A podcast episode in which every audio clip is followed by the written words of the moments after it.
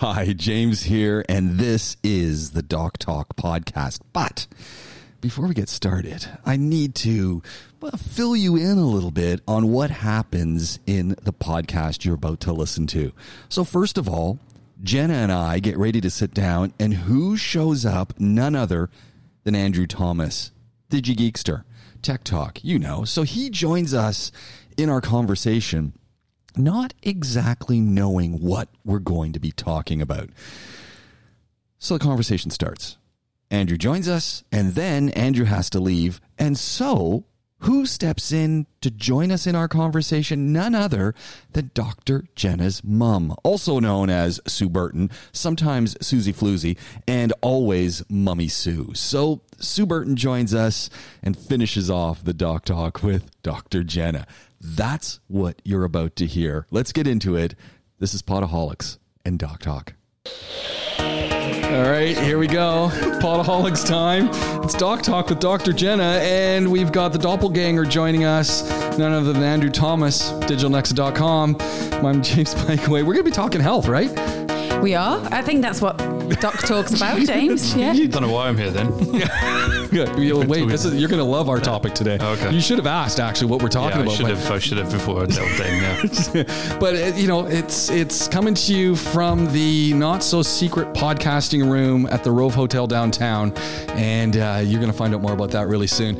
Jenna's here. I'm here. And you're doing something on Instagram. I saw it all over Instagram. One of my friends, right, she's just suddenly decided she wants to get involved in social media, and she's doing it really well. Yeah. So I think I mentioned it on our last podcast. Her name's Sultana Ahmed, and she's marvelous medic, and so we're talking about child anxiety during COVID. And I thought it was at 11:30 today, so I was all set up.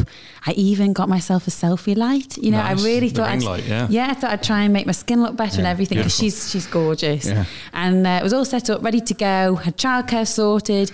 Anyway, she wasn't coming on to this Instagram live. I'm thinking, why is she leaving me hanging?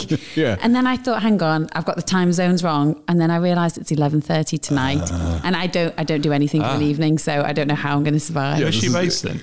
What was that? Sorry. Where's she based? In the UK. It still feels quite late, doesn't it? It's too late for me. I know you and I have talked, or I've suggested maybe doing an evening podcast, and then we've dismissed it. Yeah, anything after 7:30. Yeah, you're in bed. Yeah, pretty much. Yeah.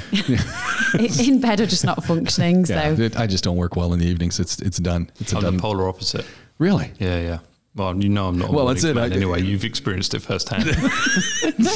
Not I've woken up with you, but where, like, you know, I'm not. See, Jenna's thinking, where's this going? And she's going, you know, my mum's here. All I'm thinking is, what are you doing to Doc Talk, Andrew? But sorry. I thought you had the perfect segue in. I thought you were just going to stop with the segue into today's topic when you talk about hanging around. I am going to land it on Andrew. So we thought it'd be really nice to invite you along, because it's always great to get a bit of extra testosterone in the room. Yeah. And first-hand patient experience. Right. Because basically we're talking about problems with male genitalia. Yeah.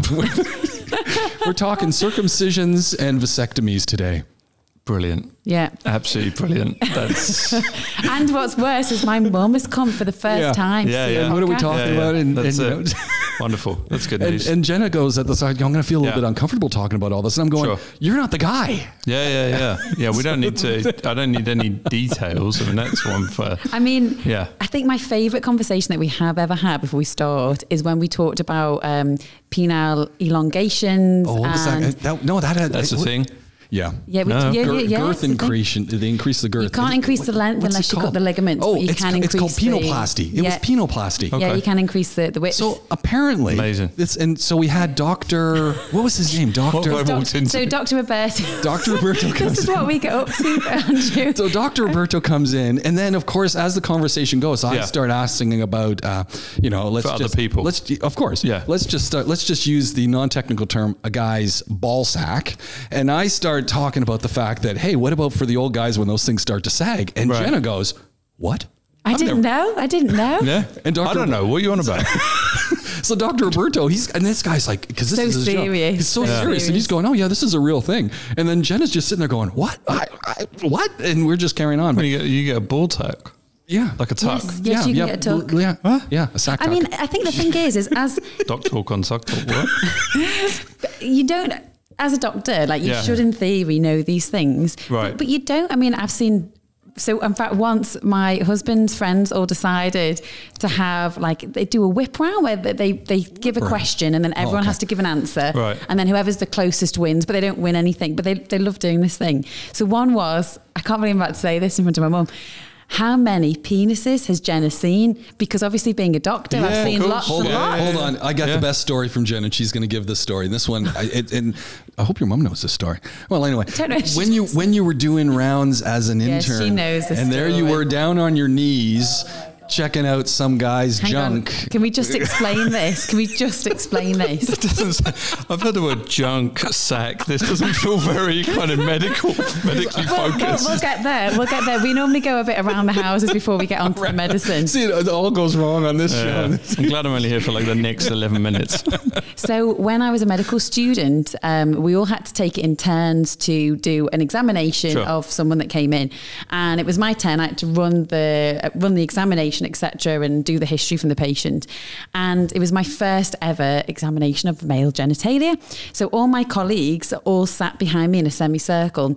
And for some reason, rather than take the patient over to the bed and pull the curtain round, which is the correct thing to do, my consultant didn't even think to remind me that would be the correct thing to do. Mm-hmm. I pulled his pants down, got onto my knees and started to examine him. So this poor gentleman is stood looking at all my colleagues with me kneeling down in front doing the examination. Perfect. And apparently my friend's shoulders were going and everyone was laughing. And I didn't even think about it until later. I was just so embarrassed at the whole thing. Perfect. Yeah. So you're professional, but obviously it still affects you, especially when it's the first few times. Yeah. First few times. Times. More than once? No, I mean, it's when you're doing examinations. On her knees again. When you're doing examinations like these, the thing is now, oh my goodness, there is nothing you could show me that would shock me. I have seen absolutely everything. And especially you do a week in A&E, you see the works. Yeah. But when you are a medical student and you're starting out, of course it feels uncomfortable. Yeah, and you're just kind of getting used to it. Yeah. The back to the penoplasty. According to Dr. Roberto, the big takers of that, rugby players. Really, eh? Because they don't want to look bad in the shower. Okay. But it's all, he said, this was the thing that got me. It's all aesthetic. So when you're getting into action, doesn't matter what you've done. But the thing is that these guys, because they can only really increase the girth, and having worked with Dr. Roberto, sometimes the girth gets so big, and even he has recommended that they stop, but they kind of get a little bit obsessed with it and they keep going. So it's like a tree trunk, literally. Yes. Yeah, well, but pyramid, sometimes it's a pyramid. It must look really odd. Yeah, definitely. I mean, Andrew, this isn't what we were planning on talking about today. No. We were actually thinking about talking about circumcisions and vasectomies, and the reason this came around is that legal here. Vasectomies are not. I don't know. No, vasectomies are not legal. Well, they never used to be. So most of my friends who have had them have gone back to the UK. I think you'd probably get it out of country. Yeah. Because it's a form of birth control. I guess. That's right. I'm surprised at that, though, because it's such a small procedure. And it used to be. I'm not sure if it's... Yeah, potentially. I mean, circumcision certainly isn't. And I don't know if you found when we were doing kind of research around the topic as well, is that I had a little look at different countries and different country standpoints. They have different opinions on circumcision of young boys. And the reason we were talking about it is one of my little boys was supposed to be circumcised this week for medical reasons. Right. And we've decided to postpone it because his problem actually he can grow out of. We decided general anesthetic wasn't. How long? I mean, we'll talk about what your whole son's situation, because it actually happens to a lot of kids. Yeah. But how long are you planning to wait? Like, what's the window for, I only say because the child's going to get older. You're right. Yeah. It's a really difficult one. So what he has is something called a phimosis, and he's obviously going to kill me when he's older, and he might listen to this. Yeah. So it's a phimosis. He will listen to this because it'll land on. Do you remember when Mum was doing these podcasts? And is this? Look back at the old tapes. I'm not mentioning which name. I have two boys. I'm not going to mention. So one of them's going to be into all this, and he's going to be listening to all this, and he's going, "Hey, they were talking about you. Yeah. How dare you, Mum?" Probably disown me. But yeah, one of them's got something called a phimosis, which basically means you can't retract the foreskin back. Oh, yeah. And it's not pathological, which means it's not a disease process. It's not something that's gone wrong. actually until about the age of 10, sometimes even 15. However, it also... This can happen up to the age of 15? Yeah, it can do. 'Cause that's a long time. Some little boys are born and they can pull it back straight away and others can't. And it's actually, it's kind of attached. Okay. And then eventually it loosens off. However, that doesn't happen for everyone. Mm. And the problems can be is that they can get recurrent urine tract infections because things get stuck in there, or they get something called balanitis, which is, again, it's like inflammation and there's gunk that effectively urine doesn't come out well enough and it traps. And without sufficient cleaning, it can become recurrently infected. And some people are more inclined to get it than others. And the debate is, do you do it now? And it's done. Although it's a general anaesthetic at this age. She's two. General anaesthetic, there's the risk of it could actually reattach. Infection, bleeding, and just more the pain and not really being able to explain why. You can't explain it, right? Yeah. Exactly. But the problem is it gets more uncomfortable the older that they get. Yeah. But it doesn't necessarily mean it's going to get better on its own. Right. So it's so I think we will wait as long as we can, rightly or wrongly. There is no right answer to it. I just personally, I don't feel comfortable with the general anaesthetic unless it's absolutely necessary. Yeah. No, my son had to go for general anaesthetic for his teeth.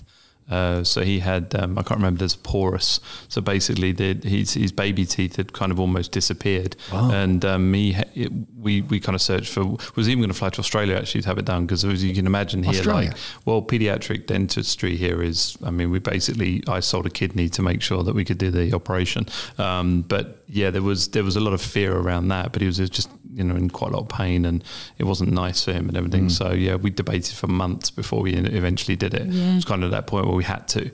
But again, he had to be knocked out because he was just too young. So it was too dangerous. So he was only out for, like 15 minutes. It was super, This is the thing, is that really we talk about a general anaesthetic. So what's the local anaesthetic? Is that one where you put it right in the spot and you stay awake? A local anaesthetic is usually... You're awake, right? Yeah, it's usually, say you went in, you wanted stitches, you would have an injection that stings a little bit around the site and it would numb a patch of skin or wherever, and you literally can't feel anything within there.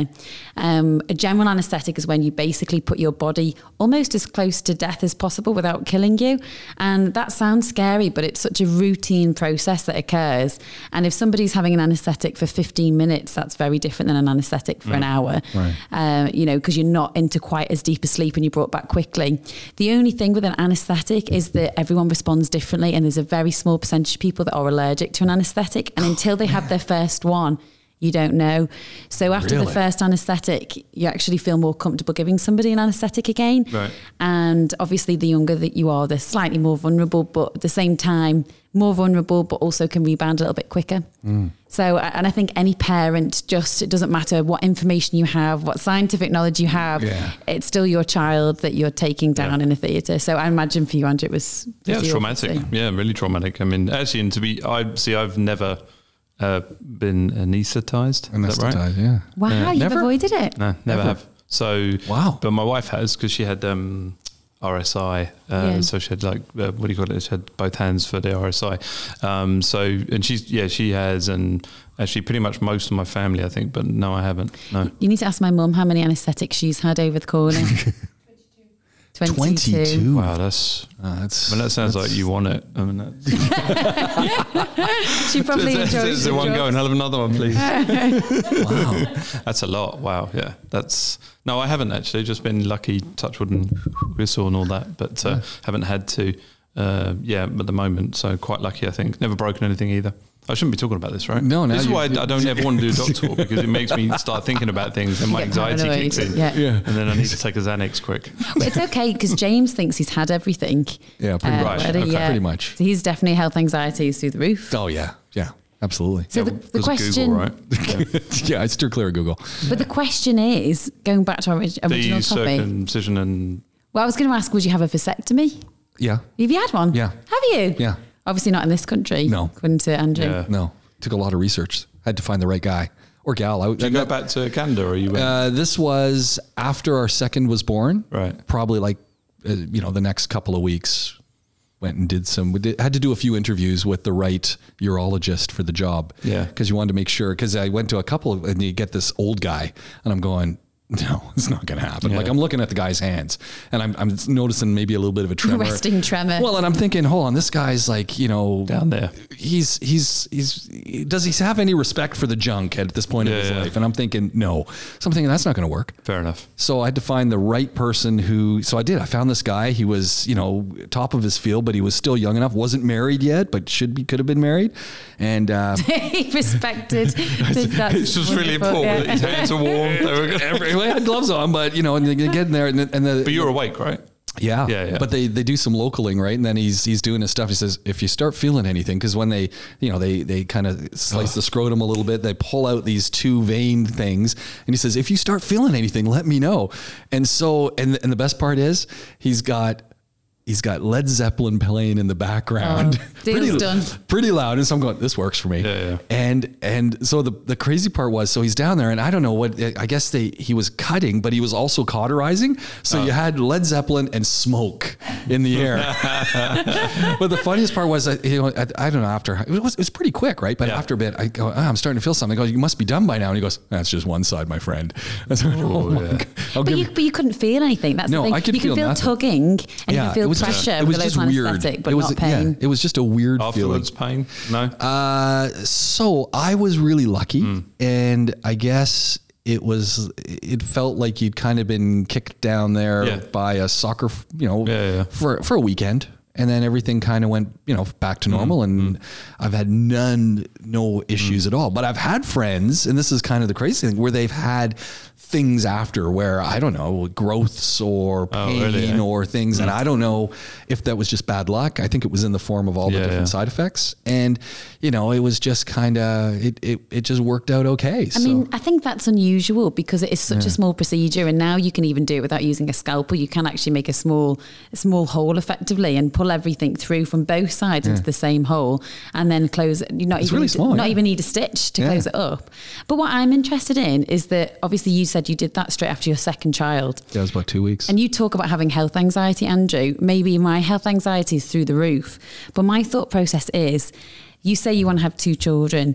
Like, obviously your children are older, etc. But what if, God forbid, something happened to one of your children and you felt the need to have another one, not to replace or whatever, but as a distraction or, you know, I think that's something that we my friend's had a reversal. About. Yeah, I've had. Was it successful? Yeah, he's had a reversal and had a kid. I mean, his first marriage, they decided they didn't want kids, or either one of them decided clearly, you know, it was a kind of a joint decision, but it didn't seem to be after the event because the next he got divorced and remarried, and then he had two kids, so he got. And I know someone. Yeah, he got a reversal. Yeah, I mean, there's obviously a decrease in the functionality of whether that's going to work, but you know, you've known someone, I've known someone, and it's worked. And I think it's hit and miss. You never know who's going to work and who's not. And I suppose you've always got the IVF route because your body still continues the process. Yeah. It's just that everything doesn't reach where it's supposed to anymore. Yeah. And so, I mean, for us, it was, you know, medically speaking, there was other reasons as well on my wife's side. So, I mean,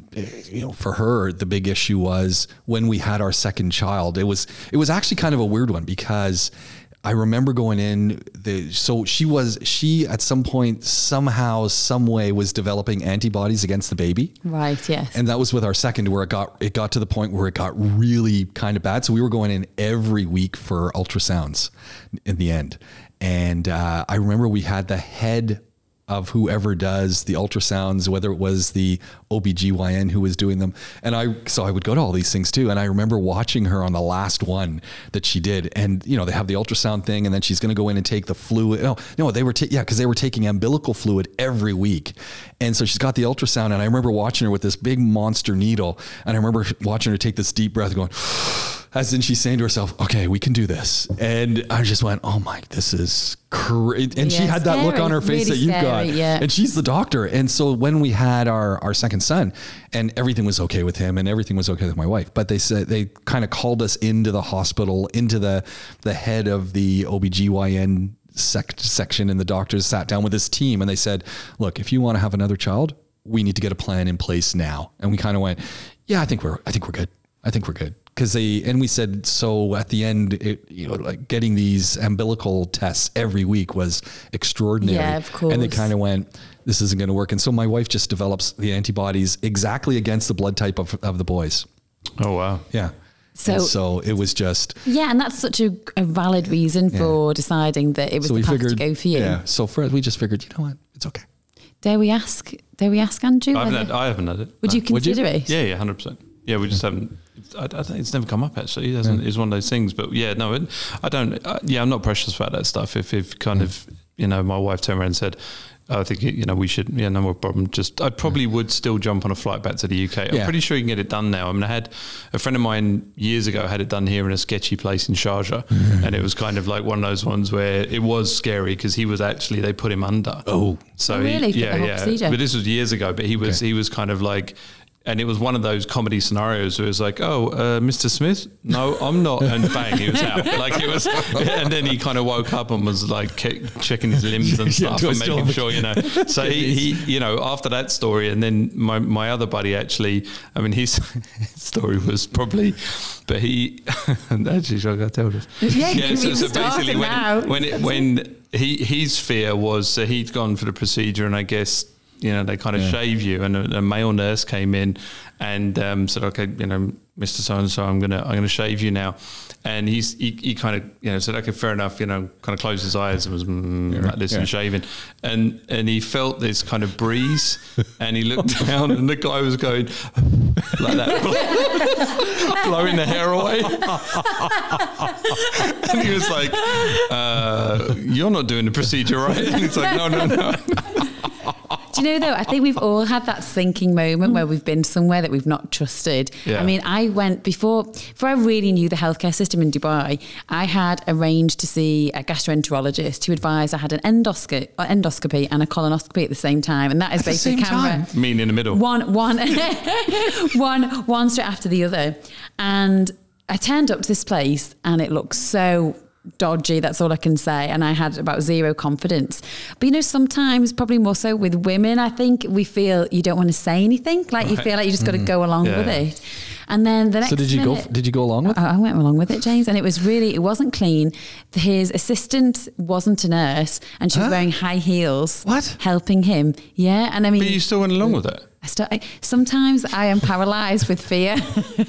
and there was every part of me thought, this doesn't feel comfortable. Do you know what it was, remembering now? It's the high heels. He had He had done it complimentary because we had worked together. And so I didn't want to seem rude and say no. But my better judgment was thinking, this isn't clean. It's not safe. This woman is administering IV medications and she isn't even a medical practitioner. She's there in her high heels. Is this about in Karama or something like that? It wasn't, you know, it was actually in Demira One. Yeah, and some villa. I mean, safe to say I never went back, and it wasn't somebody I recommended at all to patients. But yeah, I think sometimes you just have this sinking feeling, but you kind of feel like you're in the thick of it, and it's too late to back out. No, I would have run. That wouldn't have happened to me. Really? Never fearful of that stuff. Never. Yeah, no. Yeah. And so you just turn up and say no. Yeah, this ain't happening. I'd walk away. Do you know though? I think sometimes you gain that confidence as you get older, and I probably wouldn't do it now. Calling you old? Did you just call you old? Yeah. No, I said it very lightly. I'm an old man. I heard once you get older. Once you're old like you. That's what I heard. That's what I was trying to say before you two bullies intervened is that I think I would feel comfortable enough to say it, but I had not long arrived in Dubai. Right. As I say, I still felt like, I'm so grateful to be here. I'm so grateful that they've given me a job. Yeah, I'm so grateful they even pay me. Like, I'm surprised they even pay me to be here, you know. And so then this man offered a lovely gesture and I felt like I should go along, but the moral of the story is say no if you're unsure. I think the only thing was, when I first came to this part of the world, was just the amount of tests they did. So you used to going to a doctor in the UK and going, I've got a bit of a tickly throat.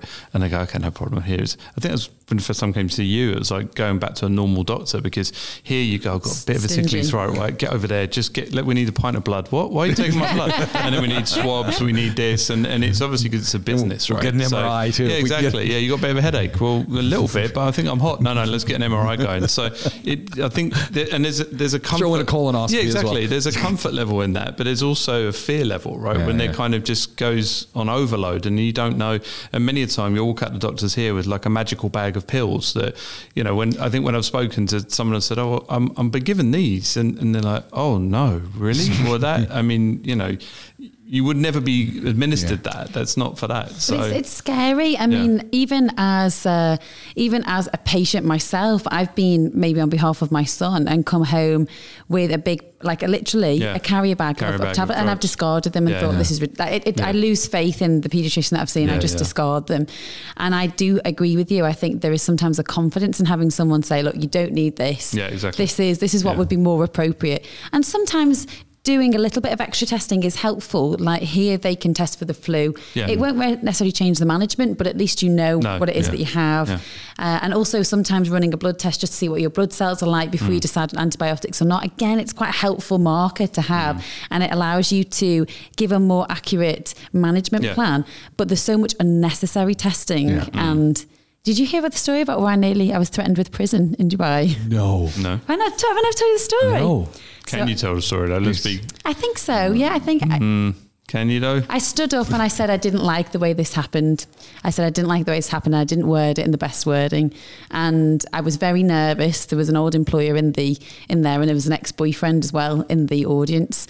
And so I think I lost my footing with regards to the wording and was severely reprimanded when I got off stage. And I think it was the most... Oh, it was an event? It was an event. Oh, even worse. Yeah, oh, really? It was all... I mean, I was all a fluster before I got up. Like I love public speaking normally, but I was so nervous. I couldn't feel my feet when I stood up. I was so nervous because it hadn't ended well with a particular employer and it hadn't ended well with a particular boyfriend either. And both of whom were there sort of almost front row in the audience. And I was trying to make a point about over testing and sometimes the fact that doctors get commission, and I misjudged my wording on it. Do you think that's still happening with the... Oh, yeah, okay. Misjudged my wording on it, and it was reprimanded and told if I said anything like that again, I'd be on my way. And I was very, very, very nervous about it. And subsequently, and rightly so, I haven't said that again. Yeah. And I didn't even mean it fully at the time either. That's the thing. I think all I was trying to say is it does alter management to be in a private healthcare system to a public healthcare system. Yeah. That was the point I was trying to make. Yeah, I think it's a tough one. Being here for years, you've kind of... You forget. I mean, I talk to friends back home still, and it's you'll have a scan that day, or you know if they think it's let's have a look now and let's check this, let's test that. They can do it literally instantly. Versus back home, obviously, where it may take 3 months or 4 months or whatever. So I think that's it's handy for that. But it's a bit. I guess it's a bit like. I mean, it sounds awful, but a bit like a trusted garage here with your car. You know, you kind of and. Sometimes it's just nice for someone to turn around and go, no, you don't need this, this and this. What you need is this. So it's from a medical perspective. Yeah. It's, but it's weird here. I know the first place I went to way back in Bahrain was a house. Like I was it was like, you know, I'm in someone's house and you're a doctor. Yeah, exactly. It's like, what are you? I mean, actually one of the worst experiences I had, oddest, I wouldn't say worst, was I was in Iran and I got really sick. How long ago was this? About 18 years ago. Oh man. And, I had really bad food poisoning. I think it was food poisoning now and looking back at it, but I went to someone's apartment and he was a doctor apparently. And he was like, okay, these are drugs you need to take. And we went to another shop, which was like a grocery shop, and I'm like, why are we in here?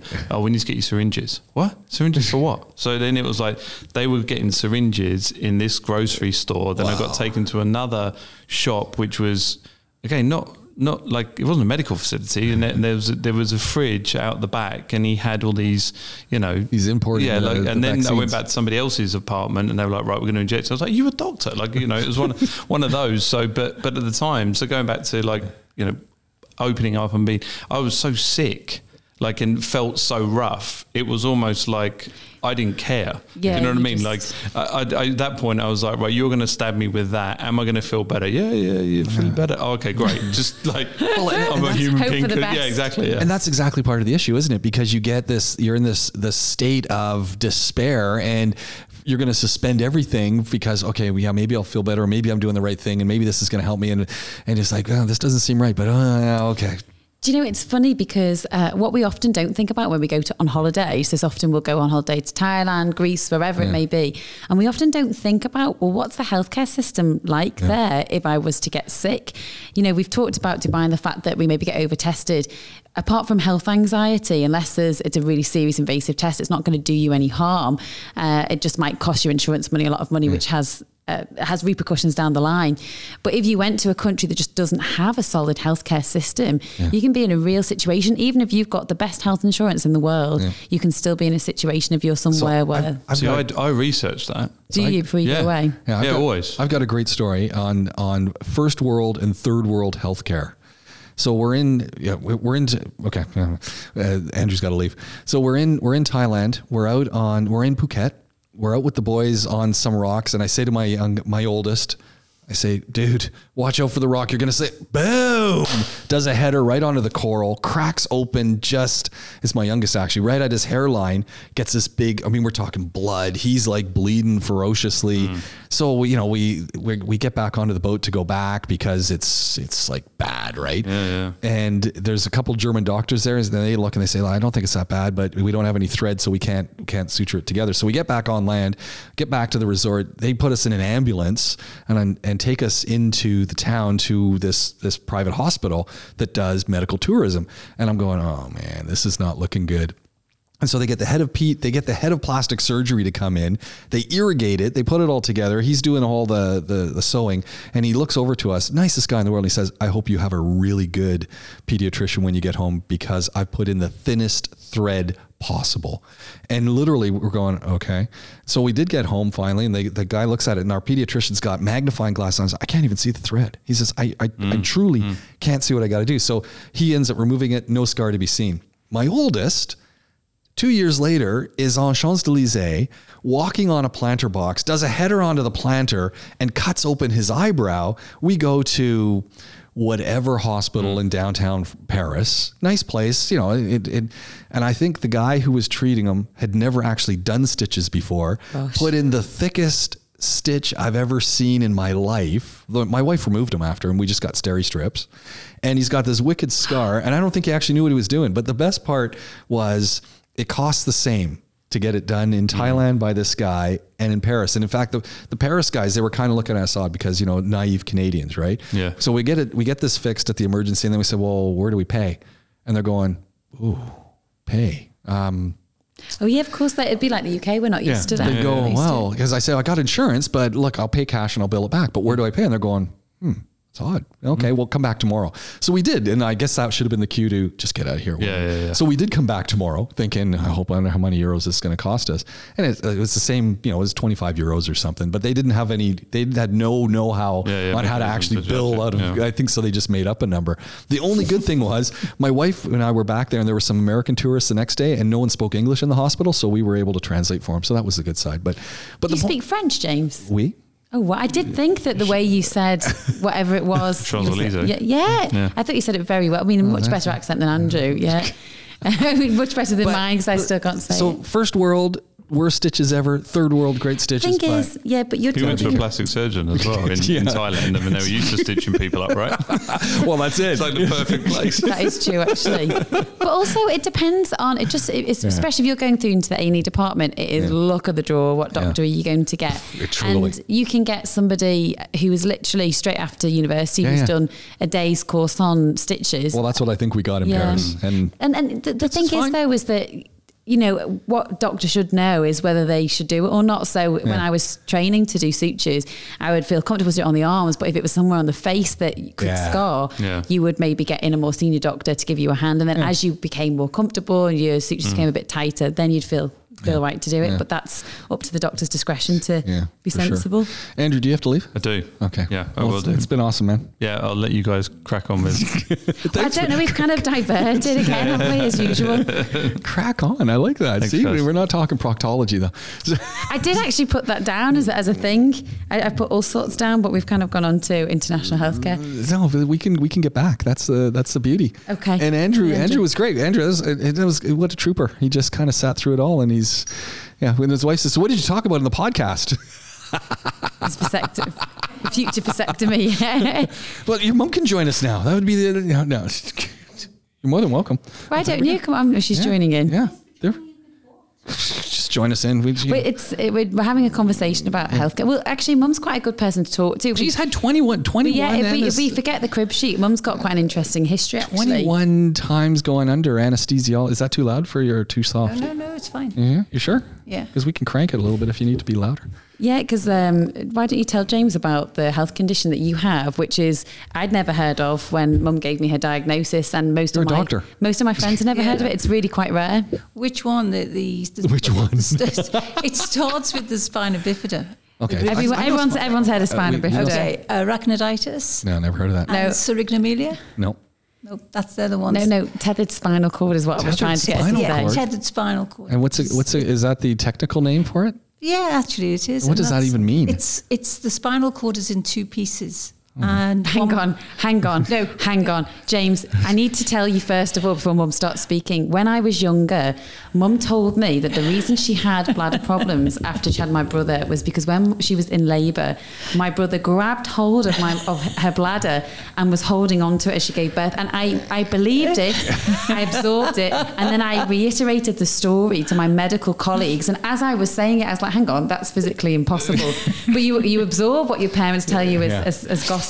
Okay, so you explain what tethered spinal cord is. Effectively, as you get older, your spinal cord is supposed to rise up, so there is actually a gap at the base of your spine. Your spinal cord doesn't actually sit there anymore, so you normally find it. Yeah, you normally find it just it rises up. But Mum's that's a real thing. It's a real thing. Yeah, your spinal cord. It's almost like dangling in a fluid, and Mum's was basically attached, so it's kind of stretched and scarred because it's not meant to be stretched as long as it is. Wow. And therefore she has things like syringomyelia, which are like cysts in the spine which interfere with the nervous problems, etc.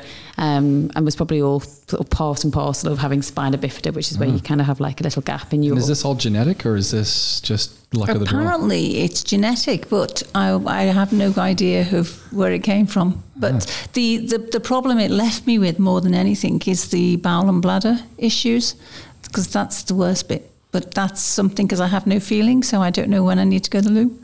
Oh, that's terrible. Yeah, but it's fine. It doesn't stop me doing anything. But I think what's wonderful is obviously a large part of it is about the mindset, and you just carry on with your life and get on with it, don't you? You never let it stop you doing anything. So I got a question. So what do you do? You just kind of know that, all right, typically I've just had some tea, give myself 48 minutes, and I better go to the washroom. I think in work, they remind me to go to the loo. So you haven't been for a few hours, you need to go to the loo. So because obviously I've got to be careful that the bladder doesn't overfill. And then it gets into the kidneys, it's a bit difficult, and it's difficult flying because I have you're done for. Lots of problems with my bowels. That's the worst bit, is the travelling. So I have to take, or not take medication, but take other medication in order to help me fly. So, but it's all okay. It doesn't stop you from traveling, no? It doesn't stop me doing anything. I mean, I bet some people just kind of say, oh, I'm done for, I can't travel, can't take the chance. I think when I read up on it, I actually saw the proper diagnosis, which is LARS, which isn't LARS. But it's really interesting. Again, we'll have to look that up because I'm certainly not a neurologist, and it's not something that I deal with daily. And even when you go to your general practitioner, often they are a bit perplexed by your medical history, because it's a small area of medicine that people aren't aware of. But I mean, it started off with really the deformity of my feet, and then it went from there because I've had so many deformity of the feet because of the spina bifida. So I've had my feet have got lots of screws in. So it's not something that's ever stopped me doing anything. So how does that work at an airport when you go through? Like it's okay. Yeah. You must make the metal detectors just go wild. No, I've only been caught about twice, I think. But no, not really now. It never goes off at all. No, that's not reassuring at all. I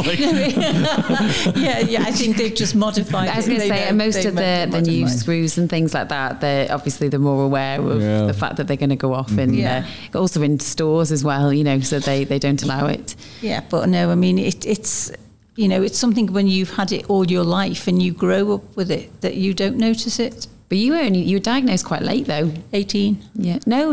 For the spinal cord issues. Spinal cord issues. Gosh, it was only about 2012. Wow, that's usually those things are really early in people's lives. And then I had two. How did they figure it out in 2012? Because I went to the right man at the end, and he just put together all the pieces, because I'd had surgery on my bladder, I'd had surgery on my feet, I'd had surgery here. And no one before that put it together? No one put it together. And he just put it together and said, you've got syringomyelia and you've got arachnoiditis. Arachnoiditis is more of a problem because it's the nerve ends are that's very painful.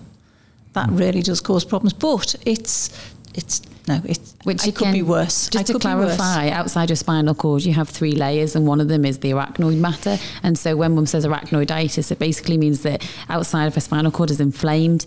And the way that the spinal cord works, for people that don't know, is you have nerves that come off it, so they go through the bones of your back, and they migrate all around the body. Why people get those pains in the middle of the back or things? Exactly. It's not only because those nerves that have come out. Exactly, it's the nerves that have come out and they've been clamped on, and so for mum to have arachnoiditis, inflammation of that spinal cord can affect a large number of nerves because it will basically be all the way down. And is it inflamed the whole course of the spinal cord? Yeah, I've just had another MRI 2 weeks ago, so I'm just waiting for the results of that. Because I have no feeling, I don't know what's going on. So they just I think to check it up, really. And to clarify, the reason that you'd have no feeling is anybody that has any kind of surgery on the neurological system, so that is the brain, anywhere down the spinal cord, but these are tiny structures that it almost looks like really thin elastic bands. I've seen, I've actually seen spinal cord surgery in the past as a student, and I remember the surgeon sort of going, oh, because he'd caught one of the nerves,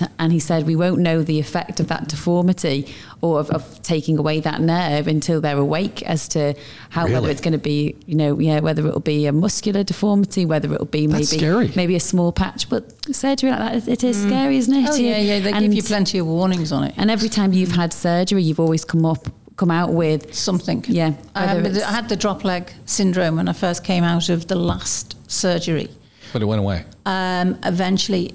And when I'm tired, it comes back. When I'm walking, but really, you wouldn't know I had it now. But that's crazy. Like, you go in for surgery and something could happen and we don't know what. And it's the chance you take. Yeah. It's the option of the good and the bad. So, but I mean, all in all, it's worked really well for me. So I don't knock it. I mean, okay, I've got the side effects of the bowel and bladder issues, but I can cope with that. Sure. As long as someone just keeps reminding you. But I do remember when Jenna was talking about me once before on this show. Which one? She talks about you a lot. Does she really? And I remember being at work. Everything, James, that's why. I was in work, listening to the podcast. At work, you see, there we go. I'm going to put that one in the trailers. And I thought, James is going to think I'm a real doddery old person when he meets me. No, Mum, you're a glamorous lady, but she's registered as disabled. And really? I think... Oh, yeah. Just to clarify as well, often my mum will... Registered as disabled, so in your car you got one of those signs. Oh, and you can go through all the lines. Mm-hmm. But I can't walk far because... So another issue is that I can't walk because the skin on my feet is like tissue paper. No. So it rips as I walk. Really? Yeah. So what do you do for that? Oh, you have special socks or something? No, because the socks tear. So what do you do? Tear it. Someone look at your feet. She won't show you. She even wears little... your shoes there. But so what do you do? Well, I've got bits of toes missing and bits of this. And, but the skin at the moment... As Jenna knows, if I wear a particular type of shoe, I'm okay for shorts. Okay, what type of shoes work for you now?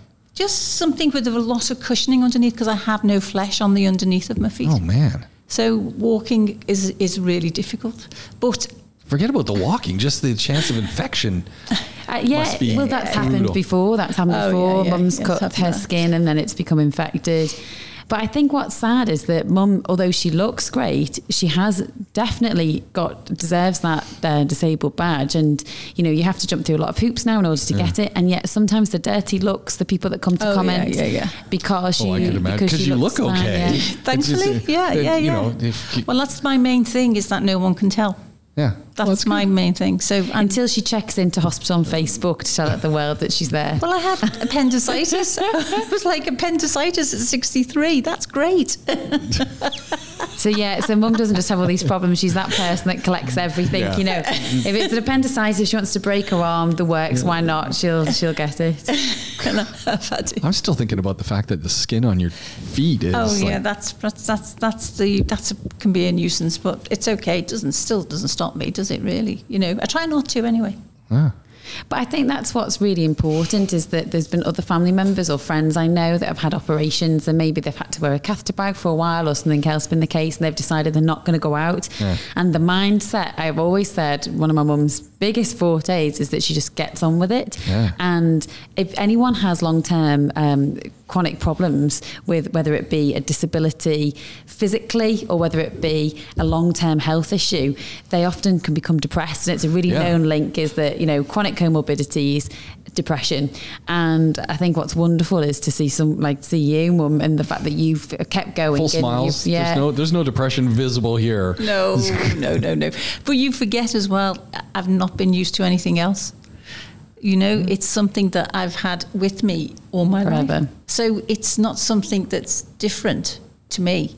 You just keep going. Yeah. So you just do, but it's it could be worse. So I'm fine. I mean, isn't that always the way? It could be worse. There are people who have worse things. Yeah. This could be a lot. When you go on a hospital appointment and you walk into where I go, which is the neurological waiting room. It must be depressing.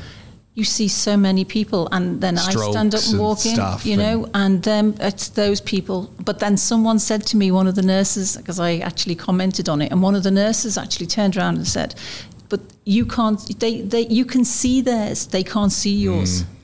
And that's fact, isn't it, really? They can't see your problem, but you can see theirs. Yeah, and also just to sort of backtrack on what I said before, you know, I'm not saying that... What are you taking something back? No, I didn't want it to sound like... I didn't want it to sound like people shouldn't be depressed with chronic health conditions and saying it's just a way of mind, because that's not true. I just think that you've always had a very positive outlook, and you've managed to maintain your life to as much as possible, given the fact that you have got so many problems. I think that depression stuff, especially with chronic things, is tough. Like, it is really, I mean, we've got people who are just depressed normally.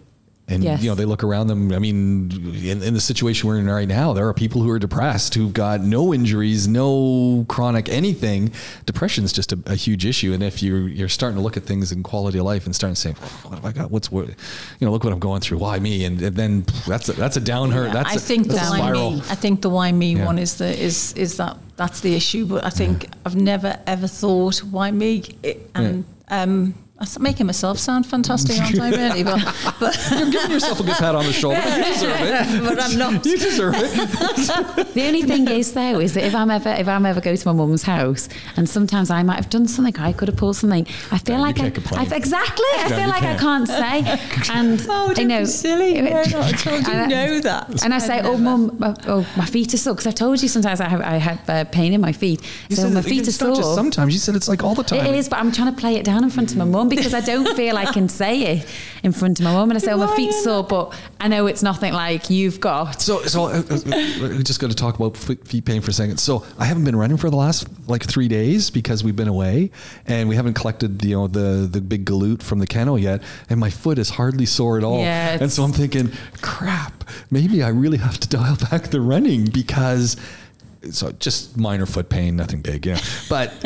But it feels so much better. Like I could get out of bed and walk today. Well, you know, Andrew mentioned repetitive strain injury, and that's what it is. It's the same, because I haven't been doing as much sort of running or anything like that, or even just as much walking, because it's been so hot and my foot pain's a lot better. Yeah, you see. But just, I know we're going to be running out of time, but just to also talk about very quickly is how much the pain medication affects you, Mum. Because are you on brutal pain medications? Mm-hmm. Uh-huh, mm-hmm. Uh-huh. Mm-hmm. Sleepiness, you mean? Yes, and sleepiness. Yeah, the sleepiness is probably one of the worst side effects, really. But if I just keep going all day, it doesn't bother me. But once I stop, I want to go to sleep. Wow. That's the thing. Because I think a lot of people think if they have back pain, foot pain, wherever, that pain medication is the answer. And I think what is good to promote is that nothing comes for free. We've said that many times, and that pain medication has its side effects: constipation, sleepiness. Sometimes people can get a bit disorientated, so or you've got the bladder and bowel stuff, and you're taking the pain medication that can lead to constipation. Of course, there's all sorts. Yeah. You've been in hospital a few times with that, haven't you? Mm-hmm. Because everything's got completely blocked to the point that it becomes dangerous and very painful. You always forget about all the side effects from all the other stuff that help you. That's true. That's just true. Forget about those things. The worst one was when I was on the flight coming back. Can I mention that one? Yeah, well, you can mention whatever you like. Well, I tell you, this was funny. this was funny. I had my right arm in plaster because I'd broken my wrist. Uh-huh. And so I'd come to see Jenna and I was going home on the flight. Did you break the wrist? Did you tell me about this? She was coming out. Fancy this. Mm. She was coming out to help me with two twin toddlers on an aeroplane. Yeah. And to spend a few weeks in Dubai to give me a handshake and broke her arm. I was like, what good are you going to do now? So I broke my wrist. So I'm in a sling on the aeroplane. And then I feel this sudden, oh my God, something's happened. I've got to go to the loo. So I'm running to the loo, desperately knowing things are not good, you know. Yeah. So I'm keeping my eye on that loo door all the time, and then I leg it.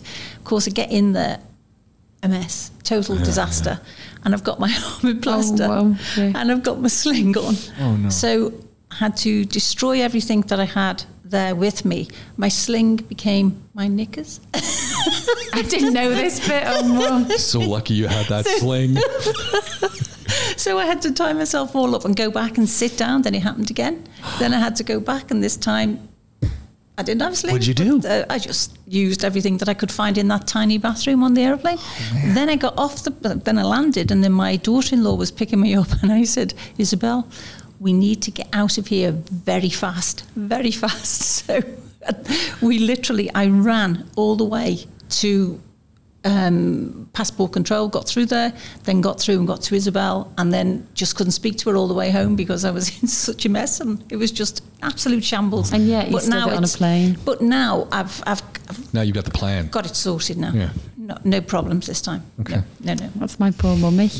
Just have extra stuff too. You're like, if this could happen, you've got the emergency kit now. I have everything with me. Yeah, I figured that. Yeah. They go everywhere. I think it's very brave to talk about it, and it's really brave to just carry on and do it as well. Yeah.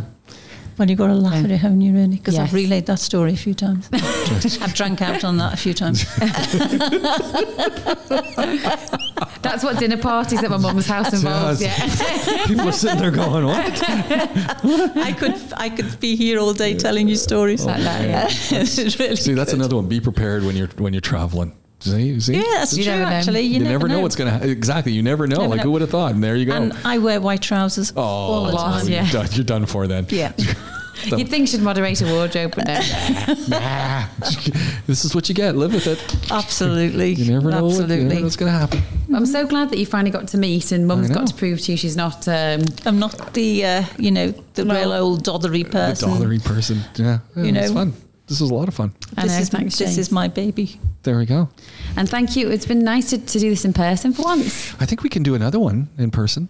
Oh, am I only getting one? Probably banned. No, no. I think because I like doing them in person. I think it's much better. Yeah, it is. It is. I mean, Zoom is fun, but I think we loved the novelty at the beginning, didn't we? And it was so convenient. The convenience factor is still like amazing because, I mean, Zoom, right? You just turn on your computer, do it, it's done. And then you leave, and you could do it anytime, anywhere. But there's something about with everyone who was here, even Andrew showed up. Nice. So Andrew, this is the crazy one because Andrew is...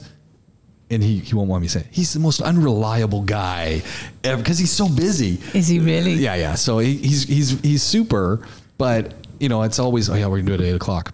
And then, 7:30, dude, I can't do it today. It's like, dude. So even Andrew made his way over here just to say hello because we weren't podcasting today because he missed the window. So it was good. That was nice for him to come down. Yeah. I think you wanted to show face because I was saying, I like, you're ghosting me. What's going on? He was getting offended. He was. I think he was getting very offended. But no, it's been fun. And I think it's just fun here. And like I said, we're at the Rove. They've built this for us. This is awesome. And others. It's not done yet. There's going to be a big mural on this wall that says podcasting and stuff. Are they going to put our picture on the wall? I hope so. Should we supply some photographs for them to put on the wall? I think we're going to have to work on that. But no, it's been fun. This has been some good times. Yeah. So but I think we'll as long as we can do them for face to face, and there isn't some more lockdowns and whatever. I think we got to keep doing it. I hope we're done on the lockdowns. I'm not holding out hope here. Potentially wishful thinking, but let's see. Well, you know what? Given what I'm reading from around the world and CDC in the US, and what they're saying in Canada and the UK for that matter, if people wear masks, if people wash hands, if people actually adhere to social distancing, this can work very well. And I'm not likening COVID-19 to other flus or other COVID things. But if you do those basics and you've got a fairly healthy immune system, you stand a chance at not getting infected. So, but if you just leave it to haphazardness and go on living like we always used to, and you know, you're done for. Yeah, it's hard. So it's weird seeing you today and not giving you a cuddle, James. I know, you can't do it. Normally you can't get away from me. Yeah. I know, you can't do it. You can't do it. Yeah. You know, even people when I came in, I met a whole bunch of people and you want to shake hands. It's like, it's elbow. No, sorry. Yeah, or nothing. Yes, yes. Or nothing. It's just like, hi. I think I'm going to start bowing to people. I feel. I feel like I've got to do something. So sometimes I have to give them like a little nod. I think, well, we're getting very formal these days. I know. It's very weird. It's very weird. It's weird. I think the interaction between friends, especially when you meet, it's weird and it's awkward because you kind of both want to do something, but you both, obviously you can't and you're frightened too. So you just kind of hover around each other and be like, hi, or bye, and give like a little wave. Or so I think it'll take a while for us to settle into it. Yeah, but we will. We will. And we'll do more podcasts, which means it's time for us to say goodbye. Podaholics with a K at gmail.com. If you want to get in touch with us, send through your questions to Dr. Jenna. Yeah. You know, or just leave it to me to come up with stuff and Jenna, but why not send it through?